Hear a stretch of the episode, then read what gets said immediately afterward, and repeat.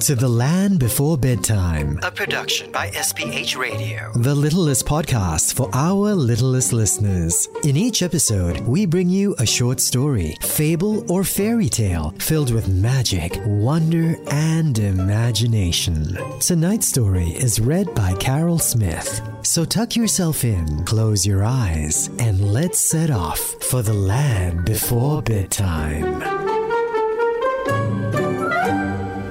The Queen Bee.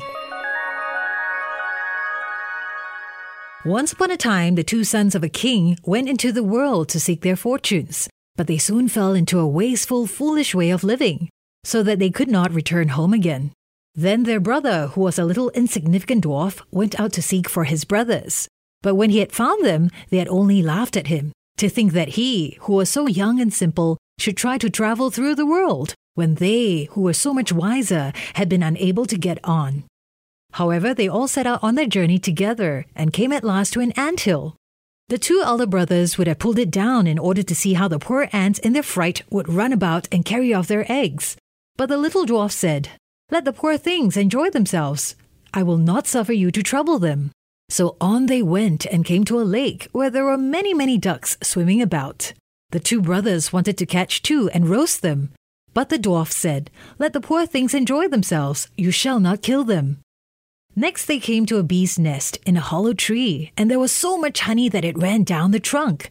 And the two brothers wanted to light a fire under the tree and kill the bees, so as to get their honey. But the dwarf held them back and said, Let the pretty little insects enjoy themselves. I cannot let you burn them. At length, the three brothers came to a castle, and as they passed by the stables, they saw fine horses standing there. But they were all made of marble, and no man was to be seen.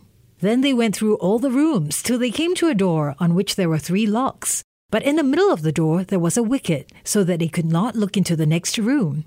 There they saw a little grey old man sitting at a table, and they called to him once or twice, but he did not hear them. However, they called a third time, and then he rose and came out to them.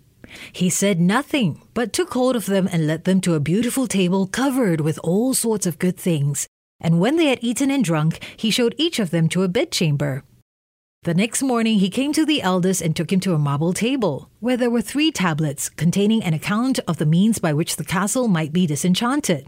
The first tablet said, In the wood, under the moss, lie the thousand pearls belonging to the king's daughter.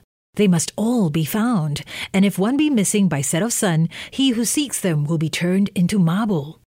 The eldest brother set out and sought for the pearls the whole day, but the evening came and he had not found the first hundred. So he was turned into stone, as the tablet had foretold. The next day, the second brother undertook the task, but he succeeded no better than the first, for he could only find the second hundred of the pearls, and therefore he too was turned into stone. At last came the little dwarf's turn, and he looked into the moss, but it was so hard to find the pearls, and the job was so tiresome. So he sat down upon a stone and cried. And as he sat there, the king of the ants, whose life he had saved, came to help him, with five thousand ants, and it was not too long before they had found all the pearls and laid them in a heap. The second tablet said, The key of the princess's bedchamber must be fished up out of the lake. And as the dwarf came to the brink of it, he saw the two ducks whose life he had saved swimming about. And they dived down and soon brought in the key from the bottom. The third task was the hardest. It was to choose out of the youngest and the best of the king's three daughters. Now they were all beautiful and all exactly alike, but he was told that the eldest had eaten a piece of sugar the next some sweet syrup, and the youngest a spoonful of honey. So he was to guess which it was that had eaten the honey. Then came the queen of the bees, who had been saved by the little dwarf from the fire, and she tried the lips of all three. But at last she sat upon the lips of the one that had eaten the honey, and so the dwarf knew which was the youngest.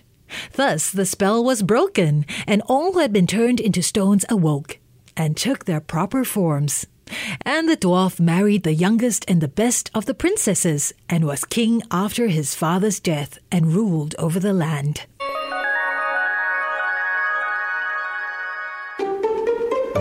Tonight's episode was read by Carol Smith and produced by Tim O. For more stories just like this, catch us next time in The Land Before Bedtime. The Land Before Bedtime is a production of SPH Radio. You can also find us on iTunes, Google Podcast, and streaming on Google Home.